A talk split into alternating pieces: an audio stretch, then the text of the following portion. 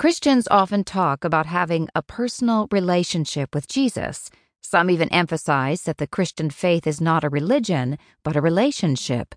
The idea that faith is personal and relational often appeals to newcomers to faith.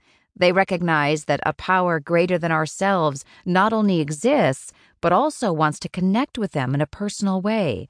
God continually reaches out to people to interact with them. From the very beginning of the biblical revelation, human beings are blessed by God personally and engaged by God in a face to face relationship renewed by periodic visits. See Genesis chapter 1, verses 27 through 31, chapter 2, verse 7 through chapter 3, verse 8. Even when they turn their back on the Father and put themselves on the cosmic throne, he continues to visit human beings and make every possible provision for their salvation. Indeed, God is so relational, personal, and communicative that God is actually a community of three in one and one in three persons Father, Son, and Holy Spirit. The dynamic Trinity is so keen on interacting with humans that before the foundation of the world, God thought of each one of us and thought we were a really good idea. See Ephesians chapter 1 verse 4. It would fit Christian theology to suppose that this Trinitarian community of persons said in one voice can't wait for insert your name to show up.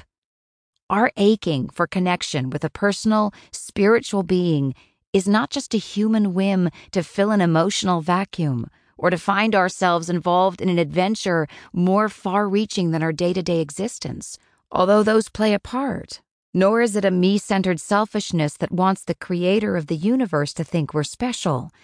Because we were made in the image of God, we have a longing to be acknowledged, to meet with some response, to bridge some chasm that yawns between us and reality. Since in him we live and move and have our being, Acts chapter 17 verse 28, we don't want to miss a thing. We were created for life in union with our creator, which begins now and keeps growing. Without that life, we are only half alive. Prayer not so personal. What's puzzling is that people hungering for a personal relationship with Jesus are often advised to do things that aren't so personal. For example, prayer, a way to communicate with God personally, gets reduced to step by step techniques.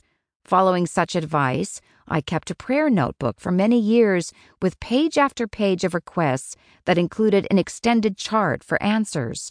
I had three other sections in this notebook with lists of qualities of God to praise God for, lists of character flaws that I could confess, and lists of things to be thankful for.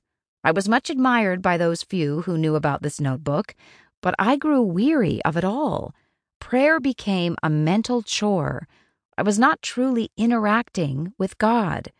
Prayer was just my nonstop talking until I got to the end of the list.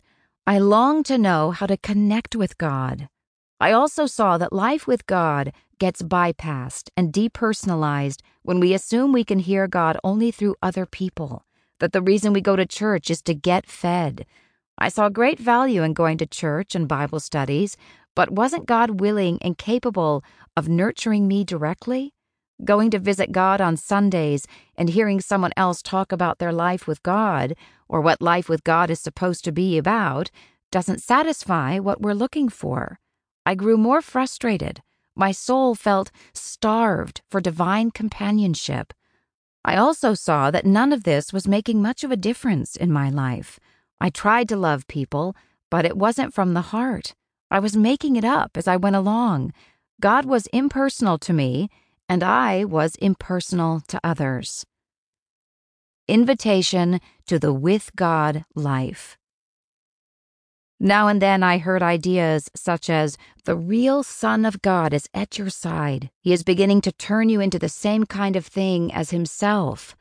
I wondered if it was possible to sense the real Son of God at my side in prayer, or even better, all day long. This drew me to passages of Scripture that spoke about having a life with God. Whoever has the Son has life. 1 John chapter 5 verse